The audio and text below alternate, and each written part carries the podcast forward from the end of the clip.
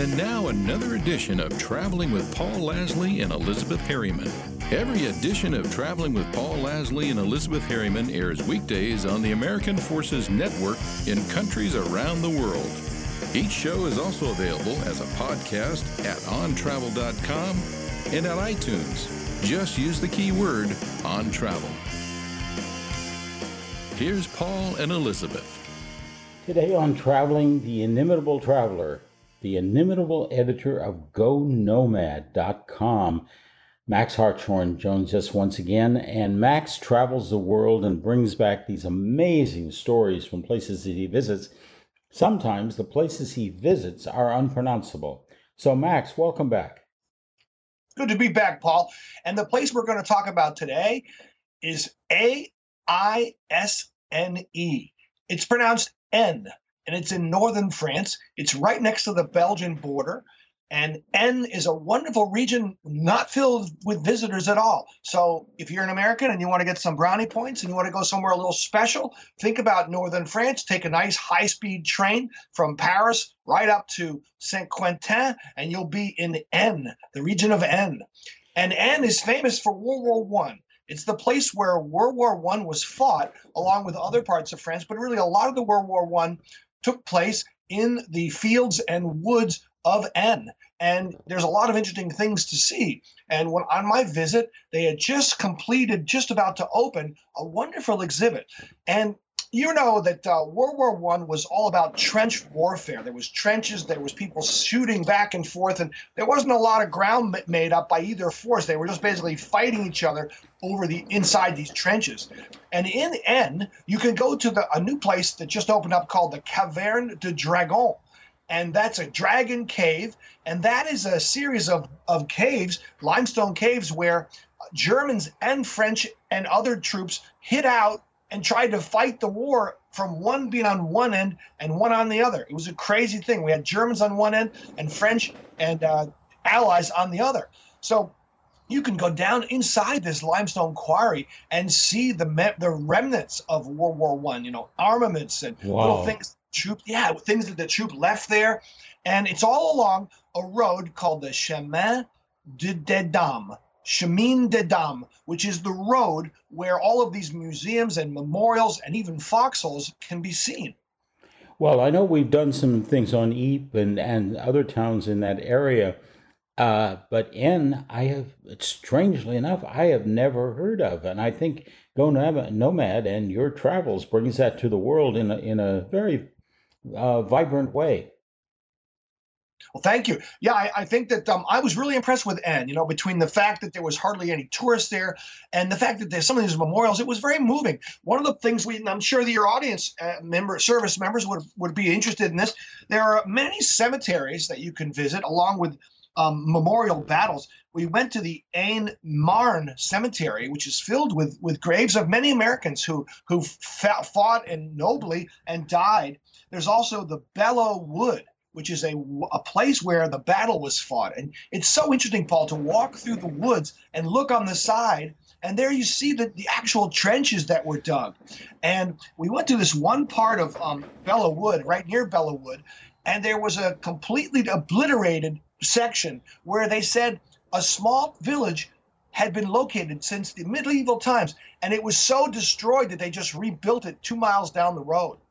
That's amazing. And you know, in in all of Europe, visiting these towns that were devastated in World War One and Two, the the dedication of people who just rebuilt the town. I'm you see the pictures of there's nothing but bricks in the roadway. I mean, that's about it. Exactly. And today yep. you could look at a photograph and in some towns they've rebuilt them exactly. In others they've sort of stressed modern architecture or something. It's an amazing testament to the people. Yes, the, the village of Crayons was absolutely just nothing left. And when they built it, it looks like a medieval village. It's just two miles away. Um, so many places you can go in this area. And you could go to a, a, a, little place where you can look over, you can climb up this tower and look over all the countryside where the battles took place. There is um, also, you know, it's it's history of the World War One variety, but it's also wonderful history about the medieval times. Um, among the most highlights of, of Aisne were the city of Leon, Laon, L A O N, is a beautiful medieval walled city. And you really get a chance to see that. And, and this is a place where um, Napoleon spent some time, and Charlemagne did too. Oh and I, I wasn't as good at history as I'd like to be, but a lot of people know Charlemagne as one of the great dictators. You know, he was a great ruler of France.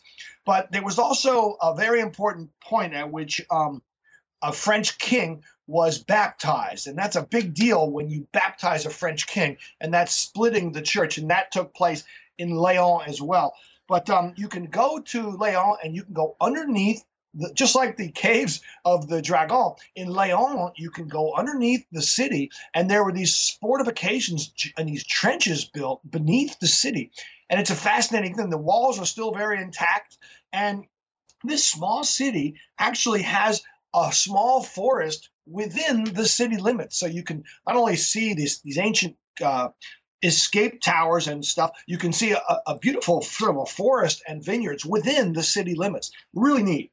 Well, that's one of the things I think that makes traveling in Europe so interesting, and especially in France, because they've done a great deal to preserve the natural uh, wilderness and whatever whenever possible. It's it's much a different I understand that what it is is they they designated green spaces and then didn't allow any development whatsoever in them, and that's why there is so much uh, woodland and things still existing in parts of France. Yeah, it's really true. You know, they build up the cities, they build up the villages, but they let the countryside be the countryside, which is wonderful, and it really is refreshing when you consider that so much of the countryside we're still we have such sprawl here, and in France you really don't have sprawl at all. But let's talk a little bit. So a few of the other places that I wanted to talk a little about was um, yes, the city of Soissons, which is right near um, Laon. Soissons was heavily bombarded during the wars, but it's basically intact. And one of the things that you see in Soissons, I couldn't believe this. The guy said, You should see the Abbey. I said, Okay, I like to see the Abbey. And he took us a little ways out of town in Soissons. And there we looked and we saw a tower and we saw the way you'd normally look at a cathedral, you know, it's really high, but you could see right through it. And he said it's actually a quarry. Yeah, the people had been taking granite marble out of this oh. thing, so it was like a giant junkyard. Really funny, um, like a like a Potemkin cathedral, if you can imagine that. Someone told me in Rome, for instance, that the Colosseum was declared a holy place by one of the popes back in the day, and that was what saved it. Otherwise, it would have been torn down, uh, dismantled, I guess is a more accurate term, for the building blocks, because it's much easier to reuse a building block than it is to make a new one, I guess. Uh, exactly. And so, this granite is hard to find. You have to use it when you can use it. That's right. And so one of the reasons that the Colosseum persists today is that this Pope thought it was the site of the death of martyrs. And of course, most martyrs weren't killed in the Colosseum. So, um, but it, that misinformation saved the building. Exactly. Yeah. I mean, you just you just find this all over. And so, as I mentioned earlier, you know, the, some of these things about World War One, you can see some of the cemeteries. We went to the Aisne Marne U.S. cemetery, and that is located in near the Belleau Wood, where there was a great battle. And you can hear the stories of some of the, the guides are wonderful. There, the young women that will take you out to the cemetery, and they'll tell you stories about some of these heroes, some of these people like Eugene Weedon, you know, and some of the stories that they'll tell about, you know, people falling on grenades and other things that are really exciting. And again, it makes World War One, you know, kind of come back to life. But um, uh, the, the city of Leon is the walled city we talked a little bit about. And again, it's, it's a wonderful cathedral in the middle. Almost all the villages we saw have a giant cathedral called Notre Dame right in the middle. Always in, always called Notre Dame. Almost always called Notre Dame, indeed. Yeah. Yeah. Okay. That's exactly. interesting yeah, they always call it Notre Dame, and it's kind of a neat, um, a neat sort of a tradition where you do these amazing uh, in the middle of a, of a sort of a, a, nondescript town. You'll see this dramatic, huge cathedral, obviously hundreds of years old, um, and it's neat. And you can actually see bullet holes in the cathedral in Soissons when um, it was, uh, you know, during the war. There was some damage there. Well, I understand that the both sides used the cathedrals as sort of shooting points to calibrate their range of fire and things like that. But also, uh, there was just a lot of accidental fire that hit these incredibly historic buildings. And uh, a historian on one trip uh, that Elizabeth and I took to France said that the you have to view the cathedrals, the big ones, as tourist attractions. That's why they were built. They were built to attract pilgrims at this sort of time of Christian awakening in the Middle Ages. And so these towns would really spend their entire revenue and years of uh, labor building a cathedral because it would pay off in tourists. It would bring people there for sure. And they, they were the only places that people could you know by looking at those cathedral uh, glass windows they were able to learn the stories of the bible. And that was because people didn't read back then so it was much easier to look at the pictures. In fact one of the stories i was really impressed when i heard about this. Last october in soissons this beautiful cathedral which we mentioned had the bullet holes in it had a completely they lost the entire giant 65 foot stained glass window. It got blown in during a, a big storm. So it's quite a thing to have this ancient window be blown in by wow. a, a, tremendous storm. Yeah it was quite a thing to see that to, to, to, it was all wooden and this is where they had, had to replace it. Um, but you know, one of the things I also want to talk a little bit about was the places I stayed. Um, I had a real nice experience at a place, but this is one of those times, Paul, when you're a journalist and you're kind of happy that you're getting a unique experience, but you're all by yourself and you're in a, the most beautiful hotel you've ever seen. I, that probably doesn't happen to you, but happened to me. Oh, it happens. Believe me, so many times. I, the phrase is, "I wish Elizabeth were here to see this." exactly. Well, I stayed at a place called the Chateau de Fère that's F E R E, in a beautiful village called Fer on Tardenoise. And right next to the, this chateau was a five star, very beautiful chateau. And of course, everything was very fancy Nancy, of course. And, you know, the, the, the wine course and the amuse bouche and everything. But next to this chateau was an ancient castle that had crumbled and all it was it was pretty much the, uh, there was a giant like a bridge over a moat. And this was attached, this giant ancient castle was attached by land and it was right next to this beautiful chateau. So it was a wonderful combination of seeing the ancient and the new and just dramatic beauty. This is in, in this city of um, Tardenois, Tardenois in France, within the same part of France. But just a wonderful experience being able to, you know, dine there and, and sort of be in the company of people who can stay in five star hotels, which is usually not me. no, true. And I was once uh, in France in a small inn where there were only a few other guests, and uh, a couple of them were actually. Uh, nuclear scientists from uh, the a British nuclear program or something like that, and they were the essential, you know, British scientists with pipes and cardigan sweaters and stuff like that and they had they told the best jokes I will have ever heard. Unfortunately, I can't remember jokes, but they were they were fantastic. It's one of the joys of traveling in small towns that I that what you're saying is the same thing. Yeah, I really love it. I, I love France because I, have been there so many times. I'm so familiar with it. I'm so familiar with the food, with the people. And I love a place that's a combination of dramatic history, dramatic food, you know, really presentation's just killer. And then you just drive out of the town and there's this beautiful, beautiful roadway, maybe lined with trees. This part of France is a big agricultural center. They grow all kinds of cereal crops and just it goes on for miles and miles. And again, you're so I'm always so surprised that France has been settled for so many centuries yet there's so much more open land there than almost any other place. And same in England. I'm always amazed in England too that they've able to save that open land for farming and and have this beautiful panoramas wherever you go. Absolutely. And you know you you mentioned an interesting fact I think when you travel sort of off uh, the the main courses. Elizabeth and I were visiting a friend of ours in Camden Maine and uh, it got to be dinner time, and she said, "Well, if you wouldn't mind, uh, she was uh, an older person, wouldn't you? You wouldn't mind going out? There's a great uh, place to buy lobster rolls." And she gave us the directions. We go down this narrow street, and there's a guy in a trailer, literally an Airstream trailer, and it says lobster rolls. So oh. she said, "You got to go here." So we go here and we buy six lobster rolls and we bring them back. They were the best lobster rolls I've ever had in my life. Came out wait, of wait, wait, it, was, it wasn't the place called Red's Eats, was it? Uh, it might have been. It, it, was that kind of a place, anyway. Red's Eats is legendary, apparently, and I saw there's lines that go out the door for this Red's oh. Eats up in Maine. But yeah, I mean, I just Ains Uh, Aisne, I should say, Aisne is an area that, you know, if you want to get a little bit of uh, bragging points with some of your friends, you want to go to a place that they haven't been, take a train, go to Paris, do your Paris thing, and then take a train up north to the city of Saint Quentin, Léon, Chateau Thierry, Soissons, these beautiful cities, small villages, and learn about World War One and learn about the the medieval days. I mean, really, these are, these are medieval cities which have just survived so many years. But I really think that um, it's important in the years ahead that travelers realize that there are some places that are just over touristed. Barcelona, uh, Lisbon, you know, Paris, um, New York City, Las Vegas. These are places that everybody's going so much that there's almost nothing else to say about it, nothing else to write about. So, how about in 2019, 2020, we broaden our horizons and get out to the places like Aisne and other parts of Italy, like Trento and Trentino, where I was earlier this year. There's so many great places which are out of the mainstream.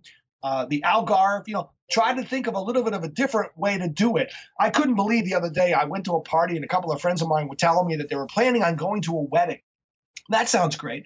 They're going to a wedding in France, in Bordeaux in August. Hmm. And I said, "Are you kidding me? There won't be anybody there. there won't be. Well, there won't be anybody in the on the beach. Everybody will be in the beach. Nobody will be in the city. You won't be able to find a hotel.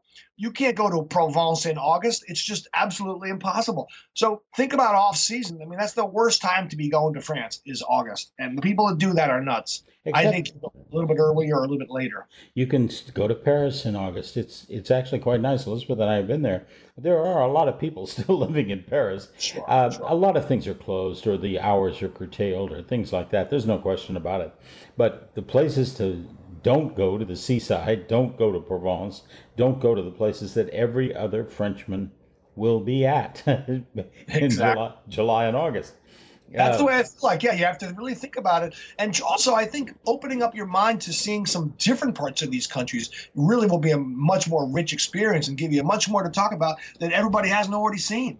Well, that's a, a strength of Go Nomad. You've really taken the website in a in a way to I guess, entice people to, to find new places to travel. And because there are wonderful experiences, you bring that out so well in the sense that there are restaurants and there are hotels that no one has ever, ever heard of. None of the big travel magazines have covered them. And yet they're wonderful places with gorgeous, welcoming people. There's no question about it. Exactly. You got it. So let's, let's try to see some of those places that haven't been seen and give some of those Barcelonas and Lisbons a little rest. well, I've also discovered that in Barcelona, I was in Barcelona last year, I guess it was, and yes, it's outrageously uh, uh, difficult to, to go anywhere there, especially around the great uh, sites in the Las Ramblas area and things like that. But I decided to just see what I could find elsewhere. And I just got lost in Barcelona. And I just walked through neighborhoods.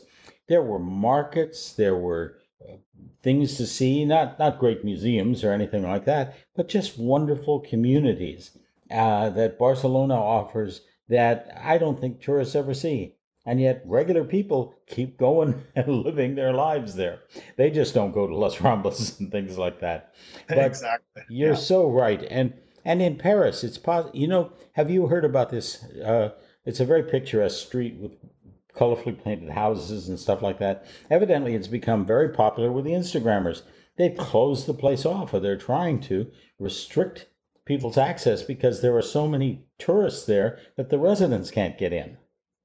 Oh yeah, I've seen this. You're right. There's like there's a place where they have all these lavenders, and they're putting up these signs like "Don't go away, stop taking pictures. We're trying to harvest the lavender." Yeah, I, I, don't ever, I don't ever want to be one of those people. No way. Uh, well, I always, I always remember. If we can digress here, just uh, briefly, uh, Elizabeth and I have been in Holland several times during the tulip season, and when you when you're there, if everything is right, it is absolutely gorgeous. You know, miles of of fields and tulips and beautiful color and everything else. You come at the wrong time, which could be two days later. There's not a flower in sight because the growers are only growing for the bulbs, not the flowers.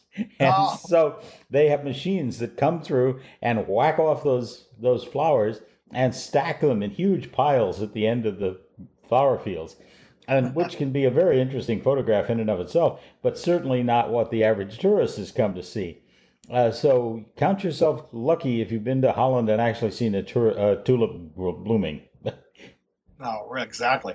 Well, I think that you know, like I said, the you know one of the things we find with Go Nomad since we've been doing it for such a long time, we do find that a lot of people's articles are about places we've already covered on such a regular basis. So to try to combat that, we always say, look, think about places that maybe we haven't heard of. Think about a narrow focus. I had a woman that pitched me a story uh, the other day about Amsterdam. I said, I don't want to story about Amsterdam. You know, Amsterdam has actually stopped allowing people to have tourism. They don't want tourism in Amsterdam.